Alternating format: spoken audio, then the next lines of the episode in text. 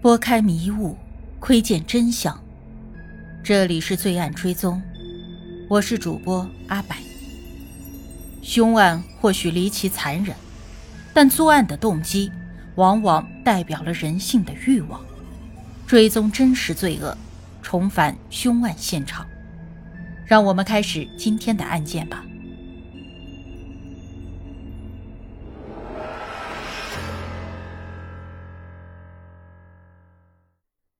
今天我们要聊的这个案件发生在二零一七年，在那一年的十一月二十九日，朱晓东杀妻藏尸案在上海的第二中级人民法院公开进行了审理，由此揭开了本案中许多令人震惊和匪夷所思的细节。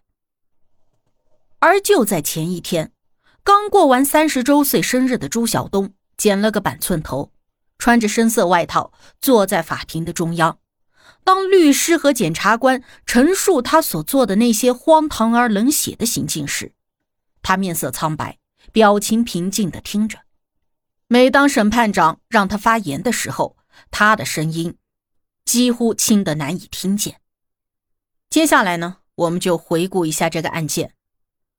位于上海虹口区的商业一村啊。是建于上个世纪五六十年代的老公房小区，尽管它的外墙已经重新粉刷过，但内部老旧，逼仄的木梯弥散着腐朽木头的气味。楼道里没有灯，正午时分依然是黑洞洞的，还需要手机照明。每一层楼呢有紧挨的四个单元。二十八号楼四零四室那扇红色新式防盗门呢？已经紧闭了许久，门上贴了一张粉红色的便签条，上面用潦草的字迹写着：“朱某某银行委托外访人员关于欠款一事上门外访，请尽快处理。”后面还留有一个座机号码。二十八号楼啊，原本只有三层楼，一九九五年呢，上面就加盖了两层，在那一年。八岁的朱晓东和父母一起搬进了新修的四零四室。两年之后，父母离异，父亲搬了出去，朱晓东和母亲便住在了这里。二零一六年的五月，朱晓东结婚了，母亲又搬了出去，妻子杨丽萍住了进来。尽管公寓面积只有三十五平米，里面住的却不止这对新婚夫妇。还有一条黑毛杂种的牧羊犬，一只小仓鼠，以及球蟒、宗师蜥、豹纹守宫、竹叶青、蜘蛛等冷血动物。这些冷血动物啊，被饲养在十几只大小不一、恒温恒湿的玻璃箱中，整整齐齐的在客厅和阳台上垒起了两堵小墙。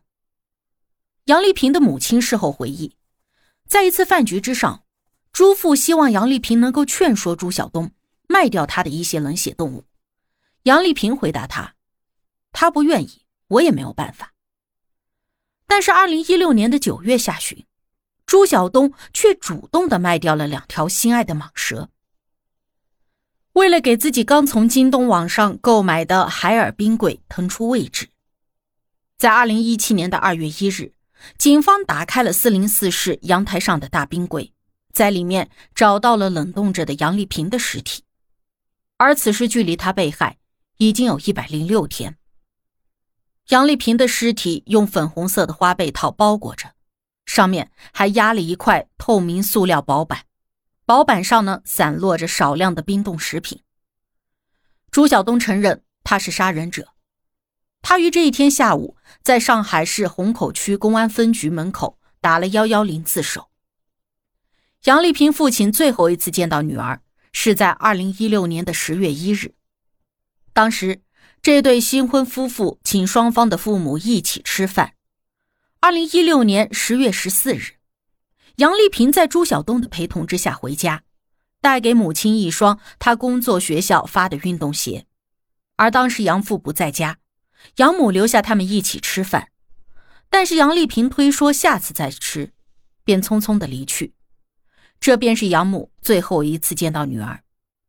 案发之后，养母才知道，十月十四日那天下午，女儿刚去工作的静园小学办理完辞职手续。二零一六年的十一月七日，养母的手机上就收到了一条女儿发来的微信：“妈咪，我生日打算和东出去旅游，等他生日再请吃饭。”十一月二十二日呢，是女儿的三十虚岁生日。而在一周之后的十一月二十八日，又是女婿朱晓东的三十虚岁生日。按照原计划呀，杨丽萍的父母会找家饭店替两人一起庆祝。杨母回忆说：“对于女儿临时改变计划，当时自己并不生气，觉得年轻人多出去玩玩，说明感情很好。”他还问他们打算去哪里，女儿回答说：“想去北海道，要么是济州岛。”而杨丽萍的父亲后来回忆，自己第一次看到微信中“东”这个昵称的时候，愣了一愣。女儿呀是个感情不外露的人，在提到丈夫的时候呢，从来都是直呼其名，或者是喊小朱。实际上呢，她在此前也从来没有称呼过母亲“妈咪”。他虽然觉得女儿突然使用这个爱称怪怪的，但是也并没有深究。第二天，十一月八日，养母又给女儿发去了一条微信：“上完课打个电话给我，想跟你说话，好像有点想你了。”可是女儿并未回电。十一月二十一日，女儿生日的前一天，她最喜欢养了十几年的大猫死了。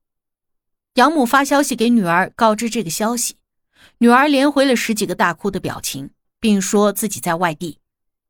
天气转凉，养母想为女婿织一件毛衣，就让女儿在两个颜色中替女婿挑选一下。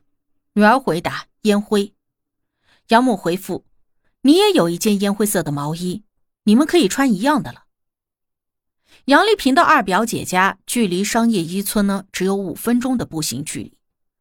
在十二月二日的深夜，接近十二点，二表姐在步行回家至水电路口时。突然听见有人唤她姐姐，他一回头就看见了朱晓东。他好奇的问朱晓东：“怎么那么晚了还在外面？平怎么没有跟他一起？”朱晓东还神色自若的回答：“杨丽萍在家里，他刚下班，正准备回家。”十二月十四日，养母再次尝试拨打女儿的电话，并问她为何不接。这次女儿却回复他。手机有点问题，打电话人家听不到声音，还没有去修。养母倾诉了自己的想念，而女儿也提醒她，今天降温了，多穿点。在圣诞节前，平的爸妈曾两次带上已经织好了的毛衣，在杨丽萍二表姐家等女儿吃饭，可是两次女儿都在外地。第二次，女儿还说下午会从无锡回来。可是到了傍晚，女儿又因为陪口腔溃疡的女婿在无锡的医院挂水，再次错过见面。二表姐让表妹来取毛衣，并且问她是否参加元旦的聚会。表妹回：十二月三十一日是他和朱晓东的结婚一周年纪念，要和他一起单独庆祝。二零一六年的十二月三十日下午。朱晓东和杨丽萍姨妈约在了水电路的路口见面。姨妈注意到朱的脸色惨白，朱解释上班太累了。姨妈把毛衣和二十个乡下亲戚给的鸡蛋交给了朱晓东以后，却发现朱并没有回家，而是提着东西往家相反的方向走了。春节前夕，杨丽萍发微信给养母：“妈咪。”我们和小伙伴去香港过大年，初二回来拜年。养母还开玩笑似的骂他白眼狼，怪他这么久不和家人联系。二零一七年的一月二十九日，正好是初二，杨丽萍的爸妈在家等了一整天，女儿却声称飞机延误，又来不了了。养母对女儿的屡次爽约非常不快，在微信中说道：“你今天放我们鸽子放了不轻啊！”并且问他是否有空参加三天之后父亲的六十大寿，女儿回答：“当然。”二零一七年二月一日的那一天，与所有亲戚齐聚餐厅，盼望着女儿女婿前来赴宴的杨丽萍父母，盼来的却是女儿已经遇害三个多月的噩耗。他们这才知道，这一百零六天以来，一直都是朱晓东在扮演已经遇害的女儿。在朱晓东投案一个月后，一百多个催款电话接踵而至，打到了杨父的手机上。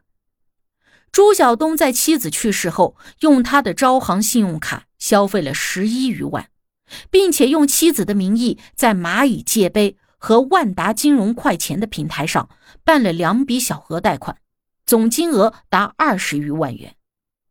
杀妻后的一百零六天，或许是朱晓东三十岁人生中最肆意潇洒的一百零六天。他通过盗刷骗贷和转移妻子的银行卡。支付宝余额，获取了大量的金钱。他把这些钱用于购买个人奢侈品，去高档场所消费，带多名女性开房，并且前往韩国南昌、海南、南京、无锡等地游玩。这一百零六天，对于杨丽萍的父母而言，是苦苦等待却难以相见，最终坠入绝望深渊的一百零六天。八世间奇案，看人间百态，品百味人生。喜欢的朋友可以订阅专辑，关注我，定期更新真实案件。你都看过或者听过哪些离奇的案件？欢迎留言讨论。我是阿柏，我们下期见。